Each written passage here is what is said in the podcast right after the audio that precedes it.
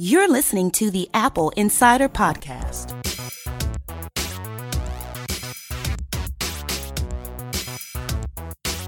Welcome to this episode of the AppleInsider Podcast. I'm your host, Victor, and joining me this week is the wonderful William Gallagher.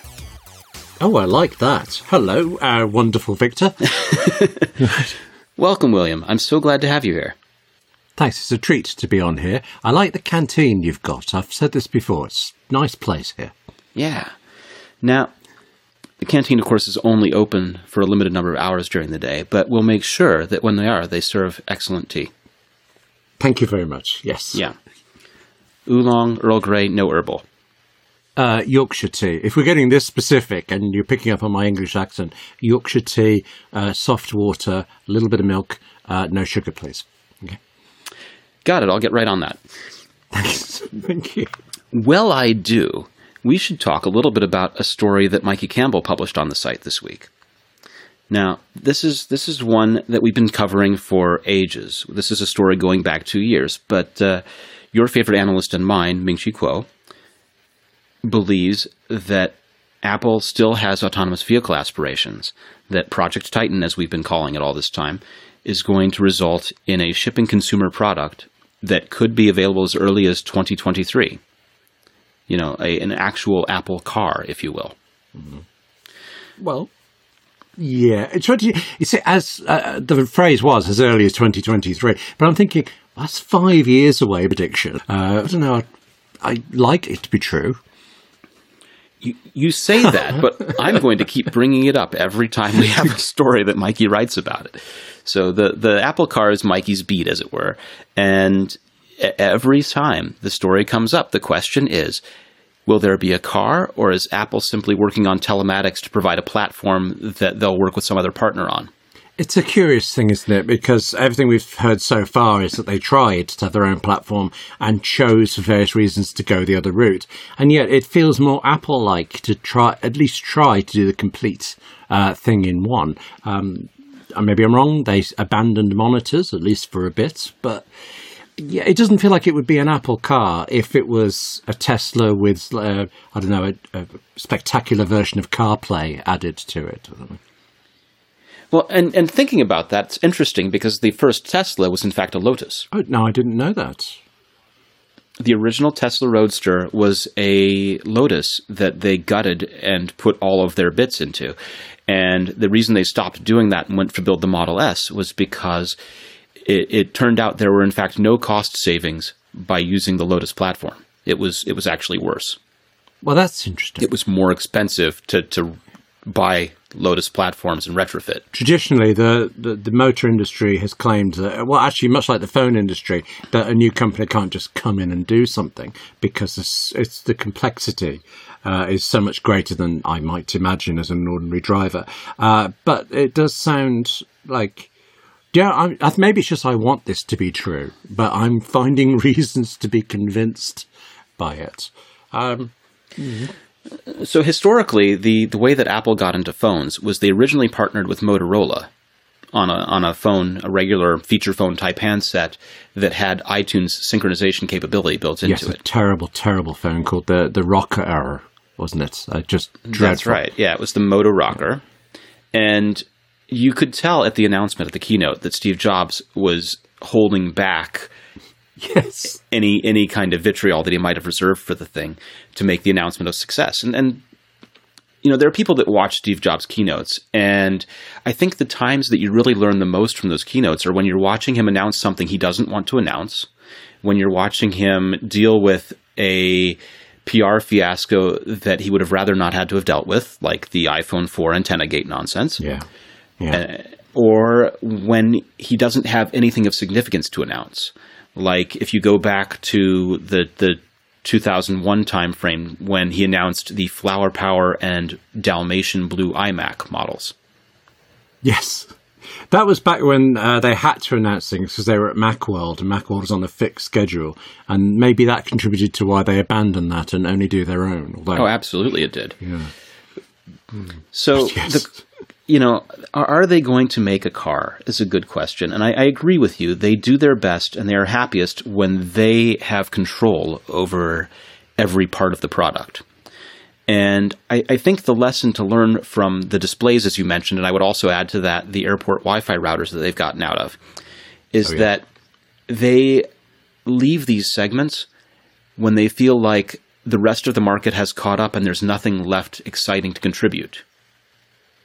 Okay, that feels quite um, magnanimous of them. Uh, like, uh, we have created this market, we have dispensed wisdom, and now the rest of you can just carry on in our field. But that does seem to be well, what happened with Wi-Fi. Yes. So. I mean, with not only with Wi-Fi, if you go back historically, right? Printers, they had LaserWriters when laser printers were a big deal. That's they true. had inkjet printers that were essentially uh, partner-made products with Canon and others that they got out of when they were no longer a big deal, right?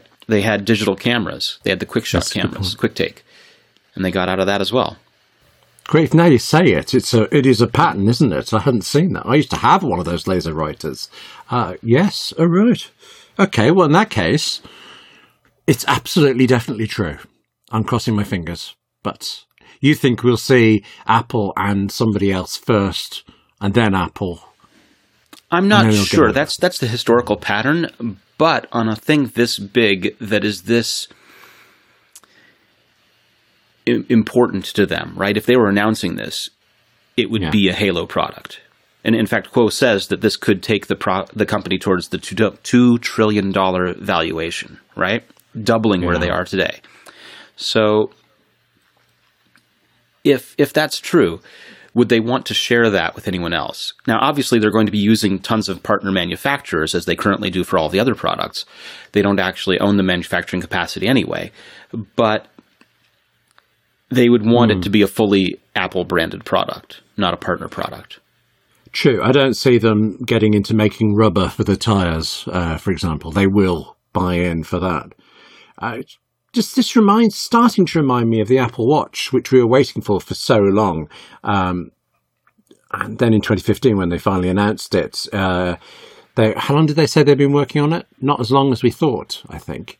But this feels the same. And it, I don't know, I love my Apple Watch and I think it's been a great success for Apple. But when it was on its way, everybody was expecting it to be the new iPhone, the new giant thing. And it, and it hasn't been that. And I possibly don't think it could ever have been. Yet that kind of anticipation feeling.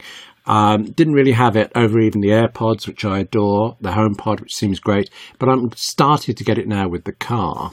So, no, this is just all adding to me wanting it. Doesn't well, help whether it's true.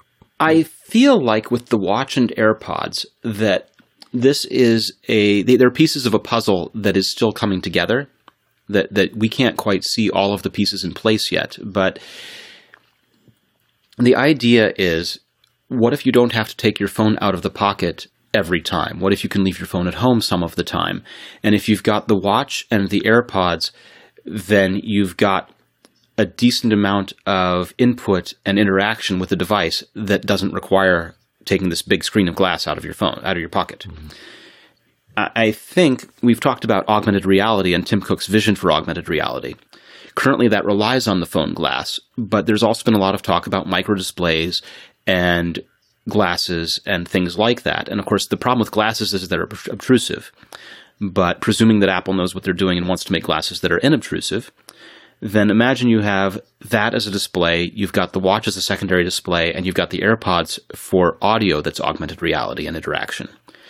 Then you've got something that comes together where you don't need the phone any longer.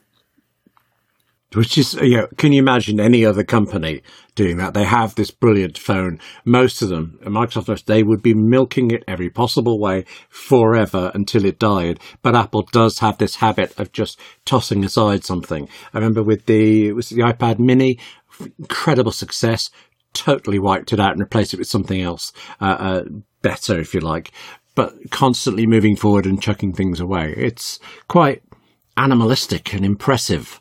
I think, and I don't know any other company. You, you have to be willing to kill your children and think of the products as children because they, they do take nine months to two years to give birth to. But you, you have to be willing to kill them before someone else does.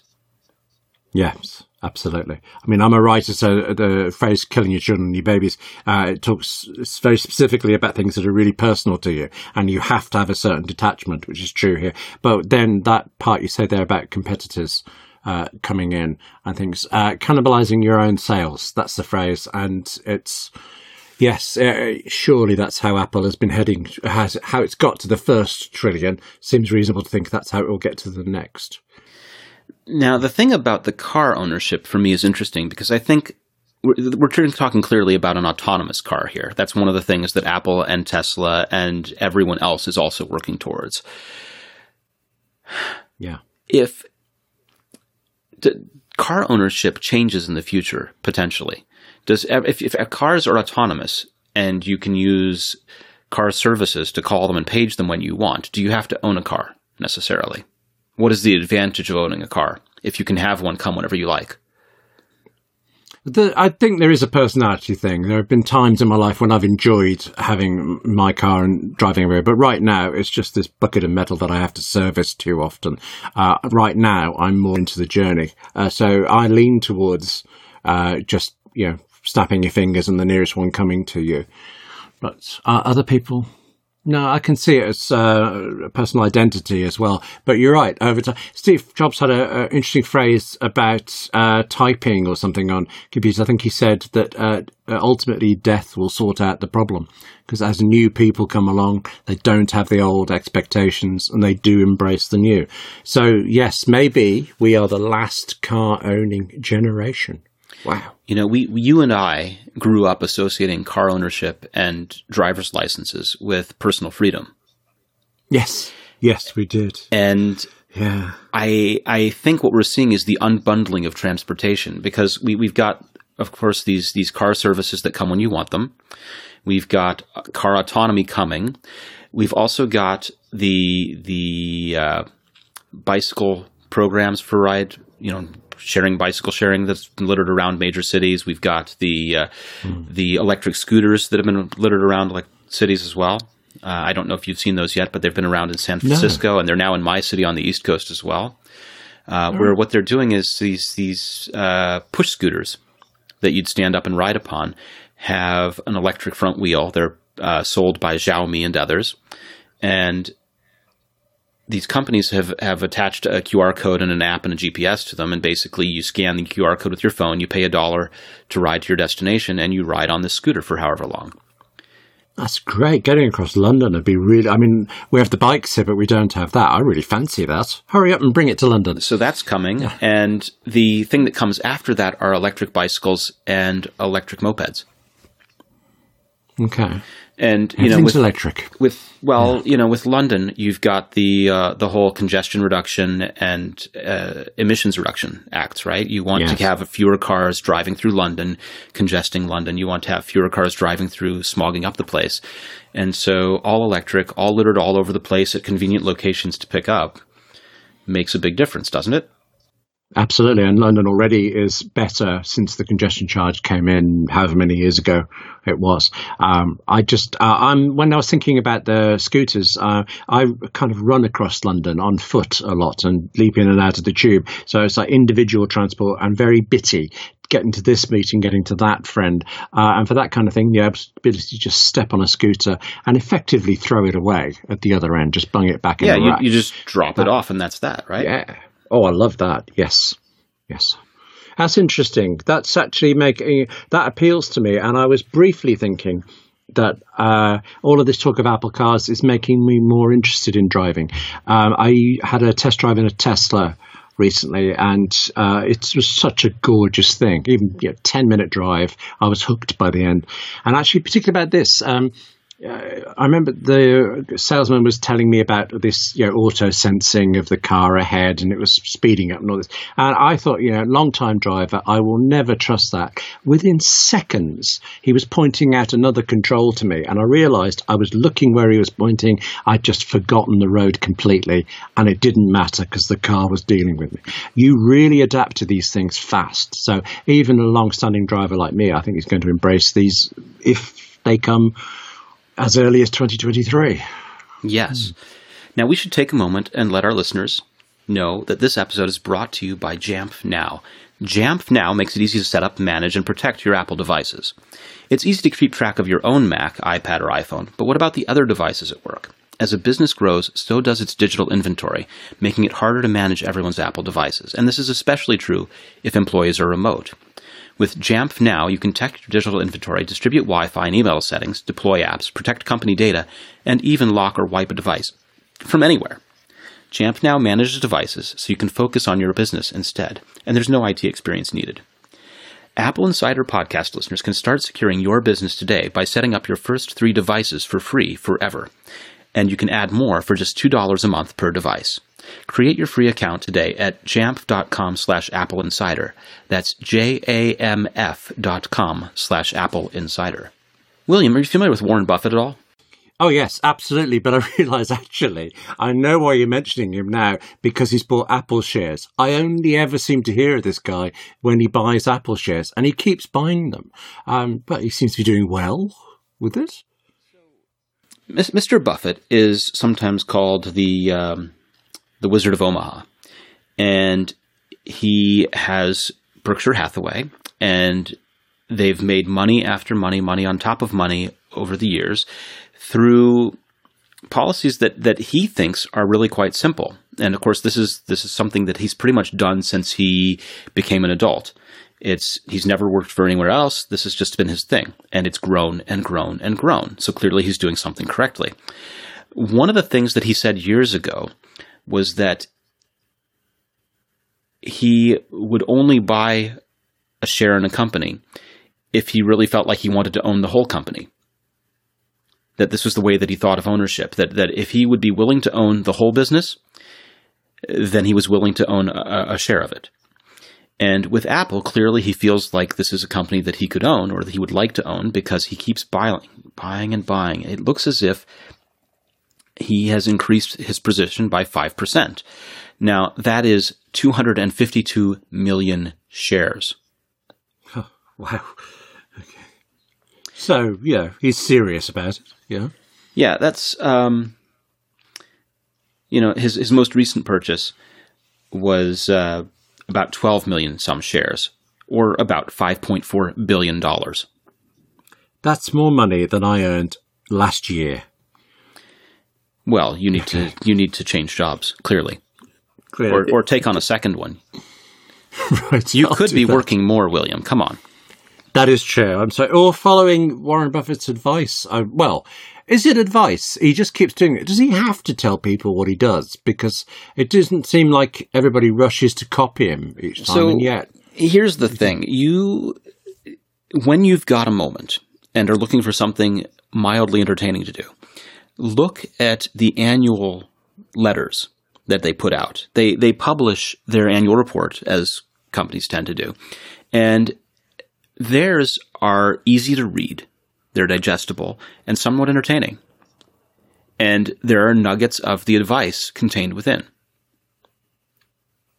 okay. that's where I got this quote from that that said that you know his policy was to own a whole own parts of company if he felt like he'd own the whole company. And and looking at some of the things that he's owned over the years, he doesn't necessarily understand the whole business or he doesn't necessarily feel like he could run the whole business. You know, he bought a farm at one point. They have they have a realty arm that does residential house sales. But that's not the detail. The detail is would he want to own that whole business? Not necessarily would he want to become a farmer or a realtor. And so there's all sorts of little bits of, of interesting bits in there. And of course, I was mistaken earlier when I said he was the Wizard of Omaha. He is, in fact, the Oracle of Omaha, because that alliteration is important and I blew it. But, um, you know, his quote here, his quote here is Apple was a company I liked, a business I liked very much, Buffett said in an interview. It was a company I liked, a business I liked very much, and we could buy a lot of it. I clearly like Apple, and why buy him to hold? We bought about 5% of the company. I'd like to own 100% of it. So he says it again. Okay. This doesn't sound like your typical business analyst investor. It feels like somebody who actually cares um, uh, in the detail rather than the money. I'm sure investors, you know, very clever and all this stuff, but it, it feels well. Maybe he's just got the money to indulge interests in it, but it's working out as a, a seems to be working out as a business venture as well. Well, I mean, it's it's Apple as a business is not incredibly hard to understand. Right? They make products, they sell products, they make services available for those products and they sell those too. and they just happen to do quite a lot of it. There's Uh, it's it's You're forgetting that Apple is also doomed all, all the time. That's what I keep reading. So, well perennially, but Yes. um, and and also by the way, supposedly Amazon is going to be the the real one Oh, trillion yes. dollar company, and and all sorts of things like that. But the the point is that Apple does things that are, are at a root level very easy to explain. It's not like trying to explain Bitcoin, for example, right. right? Yes. and we've tried to do that on this show in the past, and we could do it again. But you know, it's it's not like saying there are distributed applications held on a blockchain that is immutable and trading is done through exchanges, right? Right. There are a lot of terms there that a lot of people won't really want to bother understanding. Apple, they make products, they sell them. They make nice products, which is why they sell a lot of them. And they have a retail arm through which they can sell them. And all of that is done tastefully and successfully. That's that's a good reason to want to own that business, wouldn't you say? Well, certainly since it works. I mean, no, I can't disagree. Yes, my mind then when you went about the stores, I suddenly thought about Microsoft stores, which I think are, are, are well done, but they don't work out. But actually, uh, Microsoft, it's all tied to the products as well, isn't it? So Apple has a much clearer, much more easily embraceable set of products. So yes, I completely agree. I fancy that business. Um, shall we invest? Uh, honestly, I already did. Oh, cool. Okay. Right. I, I have uh, I have fewer than 100 shares. I've got probably around 40 shares, 30 shares, something like that. So you're not really competing with Warren Buffett uh, for Apple's attention. Not- No. Not one bit. now, you know, I you you might say that my uh, my reporting and my coverage of Apple is colored by my investment, by my holdings. Um, but the the fact that I can't remember how many or few that I actually have should let on that I'm not that uh, that fussed. Well, actually, I mean, you're a journalist, aren't you? And it's uh, particularly in business, it's really useful sometimes to have a tiny share in any company because it immediately opens you to getting information uh, that they wouldn't release otherwise. So that's why most. Uh, I was on BBC News for a while, and lots of people would do that sort of thing for that um, journalistic purposes. There you go. We should also talk a little bit about Apple's expanding ambitions in healthcare. Now, we mentioned the Apple Watch previously. Uh, Apple has, of course, their big health research center, and it appears that they posted a job listing where they're looking for ASIC, which is uh, application specific integrated circuits or chip design architects, to develop new sensors and sensing systems for future Apple products. And it's it seems to be that it's specifically in health, wellness, and fitness sensors. So, are you surprised by this revelation? I wasn't expecting it, uh, but it's one of those where, in retrospect, I'm happy with it. I mean, as you said, that my mind went to the fact that I, I'm in Britain. We're in the middle of uh, the Brexit stuff, and uh, I don't know if the rest of the world cares, but it's had peculiar repercussions with passports and things. Even an argument about the colour. It's just insane. And the idea that actually a device that you would carry with you anyway. Always, or wear on your watch, would do the job of a passport. That actually appeals to me. Well, we covered that last week. Actually, we covered that uh, Apple has a patent on this, and we talked about that last week. Um, now, I know, I know, you want your blue passport cover back. And I really don't care. Honestly, I'm, yeah, the colour, yeah, very important. But uh, that's Yeah. so British, isn't it? I think to care about the colour. Um, but yes, I want to keep my EU passport, but this is a whole other issue. And Yes, I'm sorry, is. I'm. I think I'm mixing things up here. Uh, Apple seems to be doing a lot of biomedical work. Uh, then Well, they are, and and you know, there's this whole push to revolutionize what the uh, medical health record is, and Apple's been doing some work on this and using the HealthKit and CareKit and uh, ResearchKit data to guide that. They've got their health research center, and they've got, uh, or at least had applications open for some medical staff that they were going to hire as a sort of Apple employee healthcare center, we thought. So there's a lot of interest in, in medical health and Apple trying to rewrite what a health record looks like and who has control over it, for example. For example, in America, patients don't really have access to or control over their health record. Doctors do. Yes. And in other countries, in, in uh, I'm going to get this wrong, but forgive me, uh, Sweden, Denmark, Norway, something like this. Uh, one of those, I believe that that patients own the record and the record stays with them rather than the doctor necessarily. Um, and, and that's a very different, interesting position. Now, there was also a report that I had earlier this week that said that uh, Google and Amazon and Microsoft were working on a plan to create a consortium to rewrite what a medical record is. So there's a lot of attention on this and really giving the patient access and giving the patient control. I, I, currently have access to my medical records from at least three different providers in HealthKit, actually, which is wow. incredibly convenient. I can get test results and look them up and see what, what my vitals were at the last time I was checked. It's really quite useful it's I'd be slightly too scared to look, I think, but the, having the ability is great. I mean, we have a thing. The UK is so far behind on certain things, and one of them is is medical records. I mean, we have the fantastic NHS, but it's been just gutted from the inside with uh, budget cuts and things. We have this issue now that a lot of local healthcare providers, it's still all the records are on paper and there are moves to slowly move them onto digital. But there's some uh, pushback of people not wanting things to go onto digital. And, and I do understand the security, but the idea if I uh, get incredibly ill in Glasgow, I don't want a delay uh, of them finding out some condition I've got because I live in Birmingham or London or somewhere. I want people to have that ability to know what's right and to fix me. Um, but I realize actually, as soon as you say Microsoft and Google are doing this, am I wrong? But I'm thinking, are they also looking for a way to monetize this? And, and why wouldn't they? But still, uh, well, mm. Google is interesting, and Google wants to monetize a number of things, but at the same time, there's this other side of Google that is about medical research and and longevity.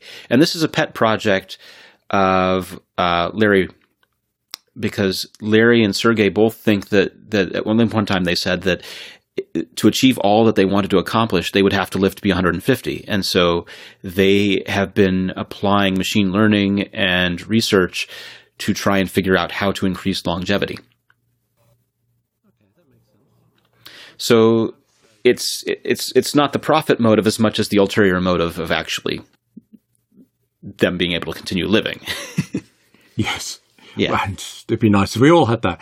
I, I said a moment ago that uh, we might be the last car driving generation. There is an argument that we might be the last comparatively short lived generation, that the one after us will not be immortal, but will go on vastly longer lives. This makes us the unluckiest generation ever, really, doesn't it? Well, I, yeah. I, don't want to go down and saying that because. No. I mean, far too depressing. Depends yeah. on what happens with your Brexit, for example. You could have lasting effects that make the next generation a lot unluckier. okay. I don't Sorry. know why I'm laughing. it's true, but yes. Okay. You're laughing because crying hurts too much. yes. Okay. Right. Uh, I'll, I'll sob later over my tea. Okay. I'll join you. Okay. Uh, so Google is doing a good thing, and Microsoft will do an efficient thing. I still think Apple will do the privacy thing. Uh, I could be wrong to have more faith in Apple. It's just you know so many things in the past. This thing with even location stuff. Google saying uh, you can switch off location tracking and really Except doesn't care. Yeah, exactly. Uh, so maybe Apple is secretly evil and just covers it better. But right now, um, I really like HealthKit. I think the strides that are happening there, the abilities it's giving the world, are a fantastic thing. So more of that, I'd be happy with. The thing that matters here is adoption, and Apple has done a decent job of having adoption of ResearchKit and a decent job of adoption with CareKit. And they know what's required to get adoption, having gone through the banking system to get Apple Pay adopted everywhere, where Android Pay is still not by many financial institutions. And so that's that's the detail that really counts is getting people participating. Google has tried to do Google medical records in years past and couldn't get adoption. Google has Google Fit, which doesn't have near the adoption that HealthKit does. So uh, there's a, a lot at work there that says that Google and Microsoft, if they do manage to revolutionize these things, they're going to have to do it in a way that catches up on adoption. You know, Apple currently has somewhere between 50 and 100 institutions that are sharing medical records into HealthKit that are available on Apple Health right now. And that doesn't sound like a lot, but when you're dealing with bureaucracy, it's not nothing. No, I'm impressed with that. I, am just conscious that here I am liking Apple, but ultimately there are f- so many more Android phones in the world that uh, people who have that are not contributing data to anywhere. Uh, so just being able to have something that they worked, they they would have problems catching up with Apple's connections with institutions. But as soon as something works and is adopted on every Android phone, that mass of data will be fantastic. Right. So the the thing is that ResearchKit is is open source. CareKit is open source, I believe, but um, the HealthKit data is not. And so what could happen mm. is that people can figure out how to work with ResearchKit uh, and other devices potentially, or that Apple can go ahead and bless that as they've blessed Apple Music on other platforms. Or this can be a wedge to say, you know, you can get your records the traditional way by speaking with your provider, or you could go have an iPhone and have them all. Yes. Right. And which one would be Apple's preferred way? I can't quite work that one out. So, mm. I mean, Apple Apple is very subtle about this. They don't really advertise this, but it's it's sort of a, a nice byproduct of having the iPhone. They um, yes. you know, they're busy talking about normal things like Apple Pay Cash and trying to do person to person payments and things like that, which they also need to push, quite frankly. But mm. uh, I, I think you know, I, I used an Android phone over the summer. I used an Android phone for two months as a primary device. And for notifications and, and day to day use, it was pretty slick. It was certainly faster and more responsive on a two year old Nexus 6P than it was on my, my aging iPhone 6. So I, I really felt the the sort of pangs, the sort of tug at the heartstrings. Could I go with Android full time? But there's so many other benefits to using the iPhone and using all of the things that Apple has in place that um, I, I, think I'll be sticking with iOS for the foreseeable, foreseeable future. Uh, it's not um, the iPhone; it's the Apple ecosystem. That that makes sense. Okay. It really does. It does. There is one oddity about the Apple ecosystem. You mentioned about Apple Pay and Apple having to work hard to get institutions doing it. In the UK, at least, the moment Apple Pay launched, it was everywhere because it worked with any um, contactless system that was in. And that was it straight away. So The UK has both uh, chip card on the, uh, the, the credit cards, chip and pin. Yeah. And yes also had tap to pay in place with Oyster Card and things like that for years. Uh, yes. America had an early, early trial with tap to pay, and it failed abysmally because it was said in the press to not be secure at the time. And wow. that was that was decades ago. It was early on, not to not very secure, and that was it was in place and used at McDonald's and I think Exxon Speed Pay were the places that it was used at the gas pump at the petrol pump. Right. And uh, you know the the stories that would go around were you know if you had it in your pocket and someone brushed up against you with your reader, they could steal your number, kind of thing. And right. you have to recall that it's only been the past couple of years that America transitioned to chip and signature. We didn't even. No, I didn't move. realize that. Chip we, and, oh. we never had chip on the cards before. They were always swipe the stripe cards. And right. we only just transitioned in the past few years to chip and signature. We did not transition to chip and pin. This explains why I keep hearing that the greater majority of credit card fraud happens in America. It's because uh, the system is inherently less secure. Does that sound plausible? Well, what happens is that it's not so much stealing Stripe data, it's that the hacks are at the register or the hacks Oh, are at wow. the data center. Right.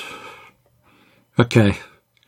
I said earlier that Britain technology w- was lacking, but in this one case, it actually seems uh, in place. I don't know how that happened, but I'm glad about it. It came down to a cost assessment, right? The transition didn't take place until the risk of reputation damage and fraud damage exceeded the cost of replacing all of the PIN terminals and all of the register software and all of the cards in circulation. It, it was it was a huge transition cost, and so as long as the cost of fraud and reputation damage were less than that cost, Right. no one cared. That makes sense.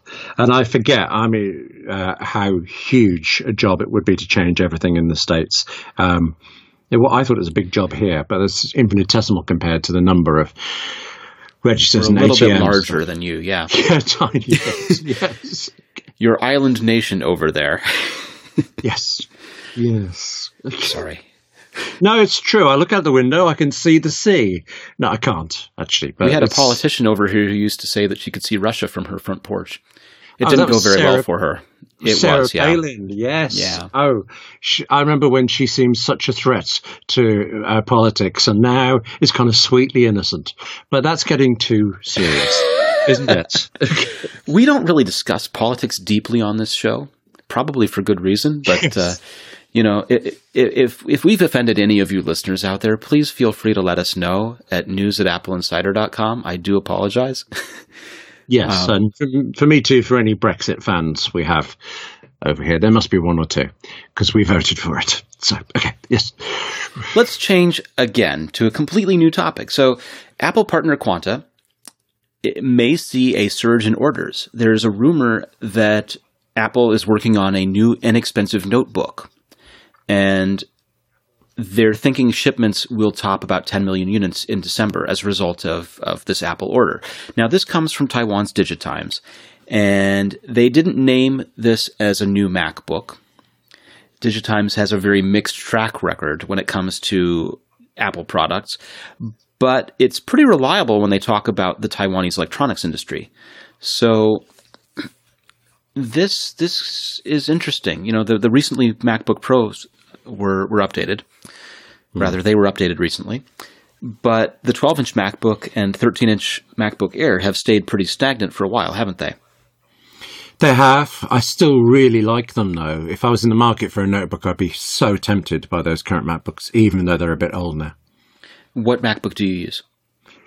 Uh, I actually have, um, I'm mostly on an iMac, but I have an ancient MacBook Pro from about 2009 and things I take out for the odd emergency. Otherwise, it's my iPad Pro for everything. It's just I work with a, a friend who got out one of these MacBooks and I loved the keyboard. I loved the display. She's recently just, I mean, this week she's bought an iMac. She said she was using the MacBook every day and she felt like it was being worn out by it. So I'm not sure how useful it is over extended use. But for the odd thing I would have, uh, I love that form factor. I even really, like the pink gold. You know, I'm just, I'm really, I'm a style guru more than a writer. That's what I think it is. Exactly. Okay. Well, so th- it's an interesting report. Let's keep it in mind because we've got a couple of different kinds of rumors, right? There's obviously this rumor that the 12-inch MacBook is overdue for an update. Um, there's a sense that, of course, the MacBook Air is definitely overdue for an update, and the reason the MacBook Air is hung around is because it is so inexpensive, and it does a little bit more than the MacBook with its lower spec processor. The the thing that we we've thought about is that of course the MacBook needs to get a new keyboard to keep pace with the updated keyboard in the new MacBook Pros. Uh, Also, we've had this rumor for ages and ages and ages talking about ARM processors in a MacBook. And Yes. now, we, we sort of saw some of this kind of talk at the end of WWDC announcements where they said that, by the way, here's the system by which you'll be able to run iOS apps on your Mac, and it's called Marzipan. And they showed that they had brought some of the uh, the iOS apps over to Mac OS. That it was very much a system in development, and that people should start looking at it, but it's not finalized exactly. But they let the cat out of the bag. Now, if you had an ARM processor, then you could run those Marzipan apps without having to emulate them for x86 or recompile them for x86 or x64. You know, you would just be running them mm-hmm. on their native home platform, their native chip. If you compiled all of Mac OS for ARM and then had fat binaries the same way that we had fat binaries when we transitioned from PowerPC to Intel, does this get interesting? actually gets slightly eerie. Uh, we run a piece uh, this week on AppleInsider about the history of the Mac Pro. Um, and uh, when I was writing it, I was looking at some of the videos of various key launches, and I watched Steve Jobs explaining why they were moving from PowerPC to Intel. And actually some of the arguments feel like they are exactly right again. That uh, he said we have all these something like we have all these great products we want to do for you, but we don't know how we'll do them with the current roadmap. And he meant PowerPC, and they swapped over to Intel. But again, we are already seeing things delayed by Intel's uh, slower than expected releases. Yeah. That's suddenly when this first came out, you know, cheaper MacBooks. I thought that really doesn't sound like Apple. And what ultimately would be the difference between that and an iPad with a smart keyboard? But um, I have a feeling that if Apple does go to ARM, it'll do what it did with Intel. It'll go all the way. Everything will swap over. Um, but maybe I'm wrong. Maybe this is like a test for it. I'm interested. Yeah. Well, the reason that I bring up ARM is, is that we've had this rumor before, but ARM has released a roadmap. Now, ARM has never really released a roadmap before, but the roadmap that they've released makes strong comparisons between themselves and Intel's mid tier i5 processors, and it shows them surpassing those this year. Wow. Okay. And especially next year with their, their next level stuff. So they're really pushing this as a potential laptop kind of chip.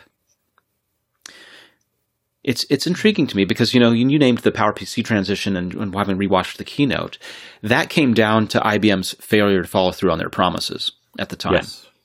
You know they they were making the G5 Power Mac chips, and they had promised all along that they would be able to make a chip for laptops for a PowerBook G5, and they utterly failed to do so. And so here we are. That's how that happened.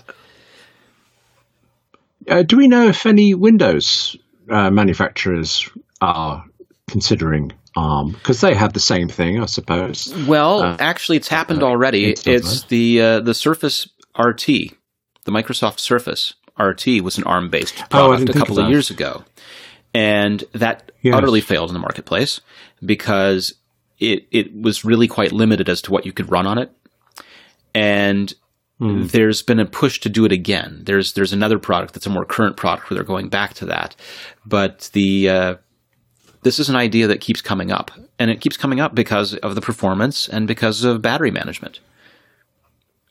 Interesting. You can do a whole lot if if you have that ARM chip. Now, a valid question is: you just said you're using an iPad instead of a laptop, so yeah. Uh, it's it's sort of a where where does this all fit kind of thing, right? Yes. And and of course to the consumer it probably doesn't matter because if you have the laptop and running Mac OS, you don't care what chip is there. No, absolutely. As long as it runs, yeah. right? Yeah. Yeah. Mm. And yet, it seems to me, I remember with the launch of the iPad, there was that famous slide where Jobs was saying it has to be something that sits in between a laptop and a phone. It's got to be better than this. And oh, who are buying an iPad would strictly speaking care about that, but because it fit quite naturally, it, it made sense. You knew whether you wanted one, you knew whether it would be any use to you, and then you bought it. Uh, so I think finding a natural narrative for where things fit helps Apple. Um, you mentioned battery performance. I think I'd totally forgotten about the transition from PowerPC to Intel was as well as performance. Uh, Apple went into really great detail in this uh, presentation about uh, the specifically the power consumption, and they said yes, normally you think about that for desktops, but it has all of these implications for uh, desktops as well. Sorry, think about it for laptops. It has implications for everything. You can do this and you can do that. Um, so suddenly, battery power and stuff. Uh, this is becoming a perfect storm. Um, they must swap to ARM. I think we've decided that. Okay. Well, it's settled. There you You're go. Right. There you go. Done. It's it's good to help Apple out with some advice every now and again, isn't it? Oh, they need it, don't they? yes. Yes. Here's an example where they really need it. There was a young man from Australia who has pled guilty to downloading 90 gigabytes of secure files from Apple's internal systems. And he accessed customer accounts in repeated hacks from his nice suburban home. A teenager in Melbourne Yes. dreamed of working for Apple one day will be sentenced next month. Now, uh, this happened last year. Apple alerted the FBI, who coordinated with Australian authorities, and, and Apple was very, of course, sensitive about publicity. The case was kept out of the media until these court proceedings. Now, aside from the 90 gig of data, it's really unclear just how widespread this breach is, or, or what type of accounts were accessed, or what other information was there. And we don't know whether it was worldwide or limited to Australia or, or any of this. Apple's not commenting in a big surprise. But um, he did it from his suburban family home, and his home was raided last year by authorities. They found all the files in a folder named, are you ready? Mm-hmm. Hacky Hack Hack. Okay. You sure this is Australia? Because in Britain we have things like Boaty McBoatface and things as a, a name Yeah, suggested yeah. for things. I like this guy now. Hacky, sorry, Hacky Hack Hack. Okay. Yes. All right. Australian federal police seized two Apple laptops. They found that the accused had obtained authorized keys to access Apple systems. There's no indication, or they, we don't know if the acquired data was provided to any third parties. Um, he communicated with others using WhatsApp about the intrusion, but the content of those conversations has not been released. It's, um, yeah. Now, earlier this week, just to keep things in context, Australia's government has a debate going on, they're scheduling, over whether to force a weakening of encryption by Apple and other companies. And uh, this is something that comes up perennially with governments. They continually want the keys. And I expect Apple to, to maintain their current position of no. No, under no circumstances.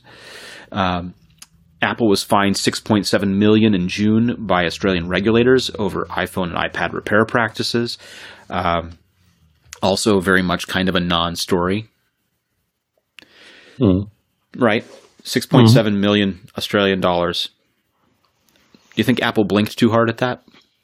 Well, we say that, but it's still, um, you know, somebody in the accounts department got very cross writing that check or something. I'm sure. So, just Yes, but their repair policies maintain them as the central supply of parts and documentation and service. And they do so even though the alternative position is that parts should be available to third parties at will, that documentation should be available, and that you should be able to choose who you want to service your device. But they do this to maintain tight control for a reason. And and the reason is that they want to make sure that the parts are up to their standards. They want to make sure that the work is up to their standards. And because when a device fails and fails spectacularly, whether that's up in flames or damage to property or damage to a person or, or anything else horrible that could happen, it's their reputation that gets the hit.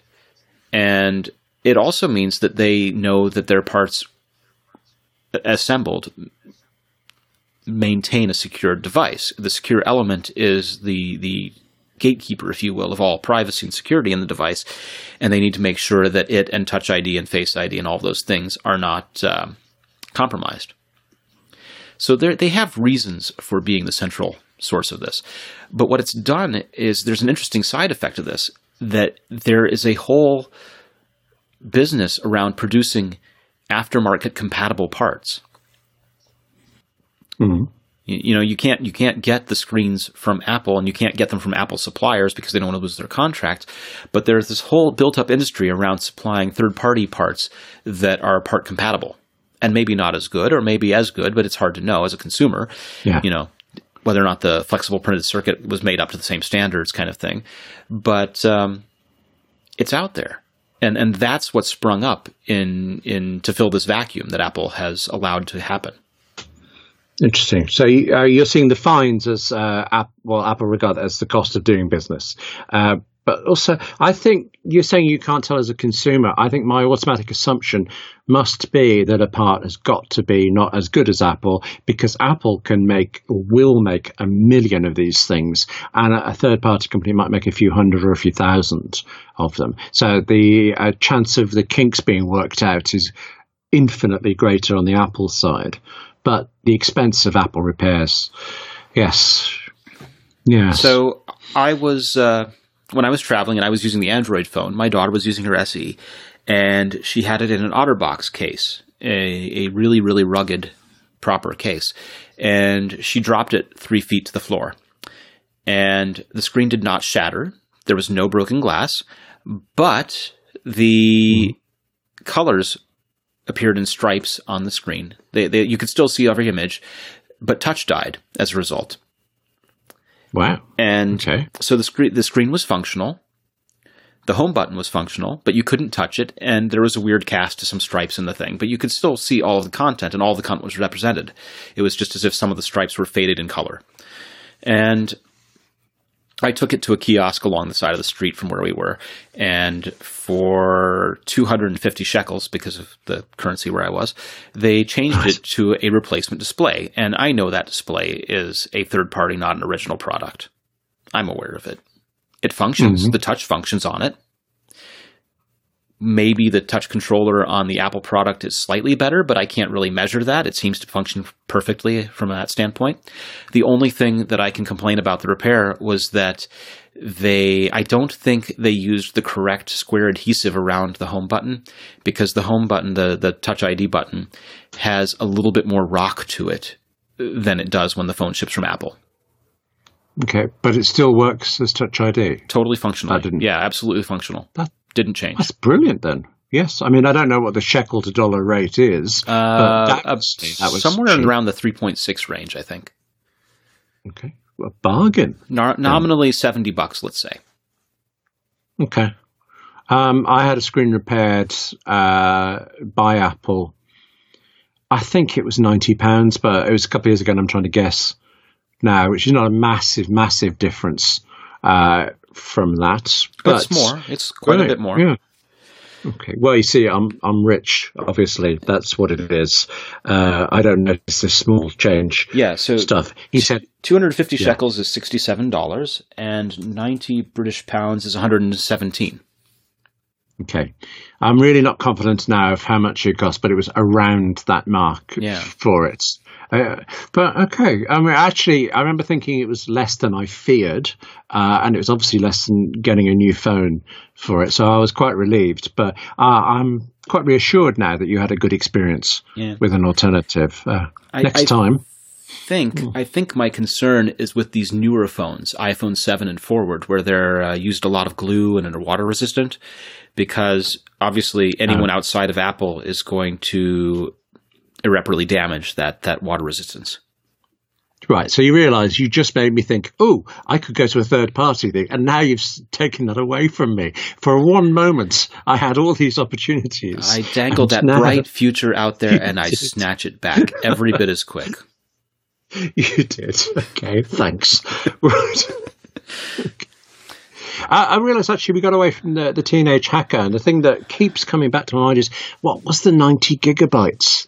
I mean, what could fit into that? Is that just customer billing details? Is I, I will never know, but I'm fascinated by the specificness of 90 gigabytes.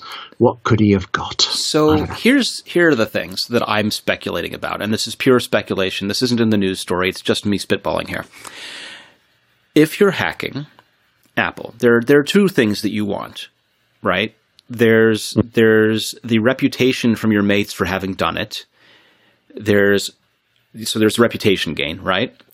What yeah. could you possibly get? Well, you could get unreleased software. You could get internal mm. documentation. You mm.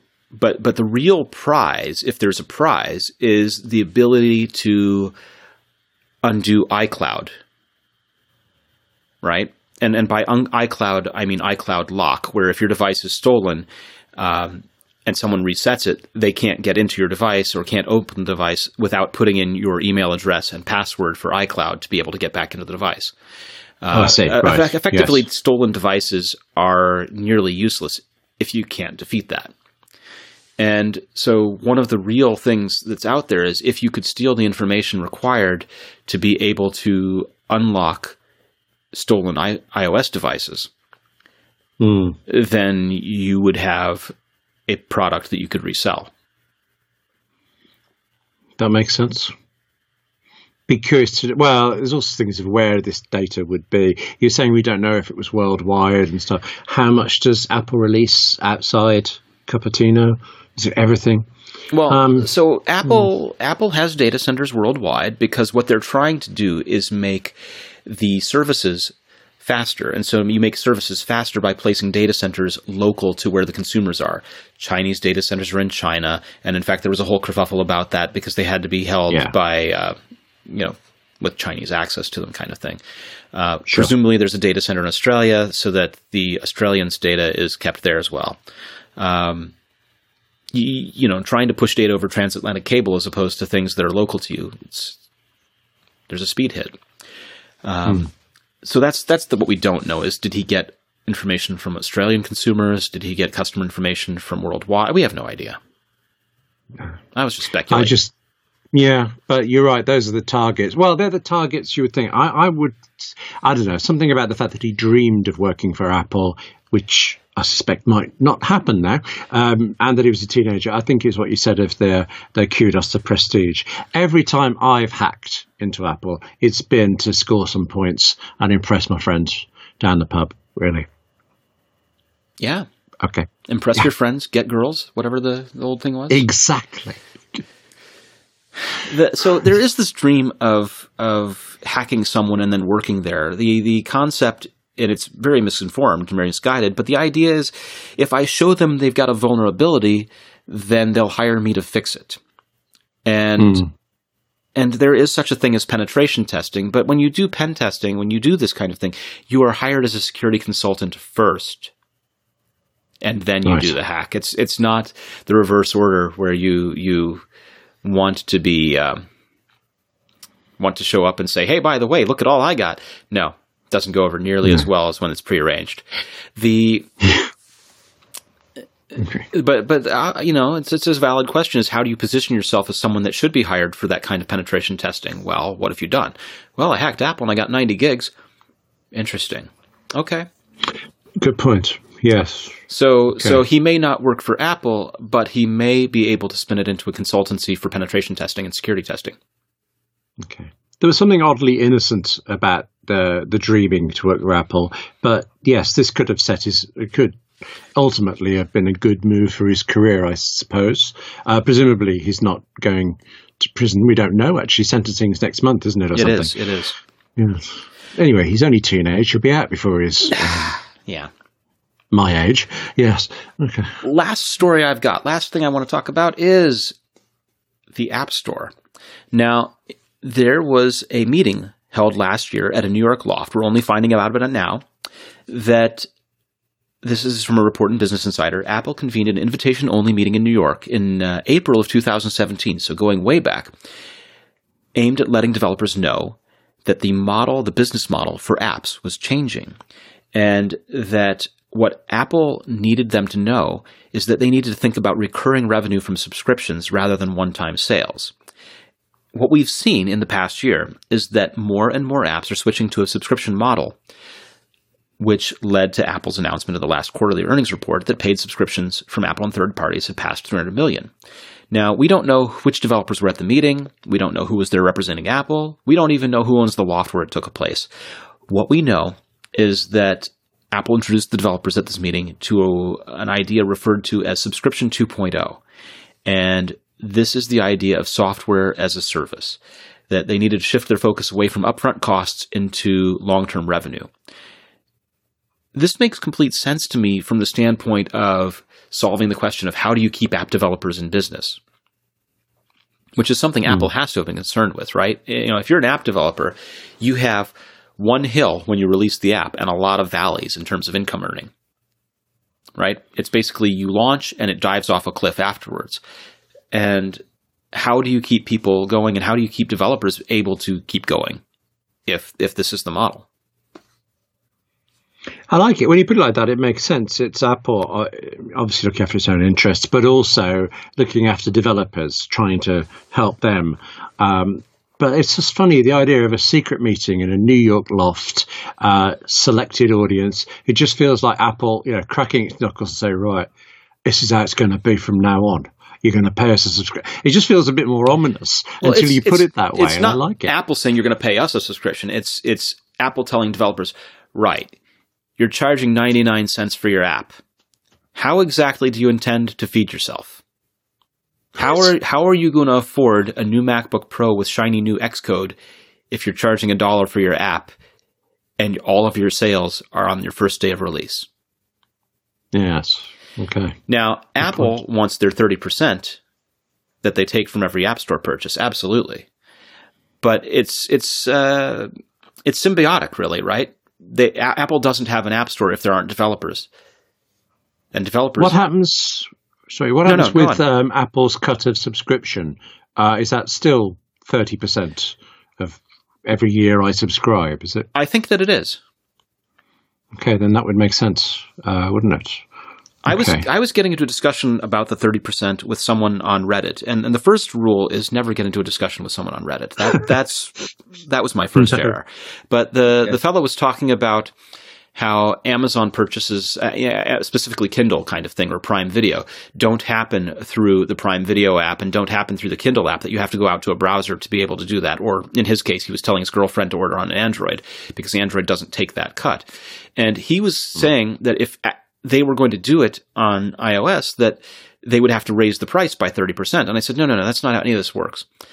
The way that this works is that you keep the prices uniform across consumers. The consumer sees the same price and you eat the 30%. And the reason you do this, he says, well, the 30% is the, is being charged because Apple claims they can charge it because their secure, their, their app store is more secure. And again, no, no, that's not how any of this works. The reason that Apple charges 30% is because they take care of a lot of the tax documentation that you need to have to be able to sell worldwide. They take care of the yeah. payment processing so that you can sell worldwide. You don't have to advertise yourself worldwide. You list once on one app store and they take care of it for you. That's what you're paying your 30% for. Every payment processor, no matter who you're doing, takes a fee. Now, yes, if you're Amazon, you don't need Apple to do that. You can do it just as well yourself. But for small time developers, you absolutely want Apple to be your payment processor because trying to arrange that for yourself in different countries is a giant headache.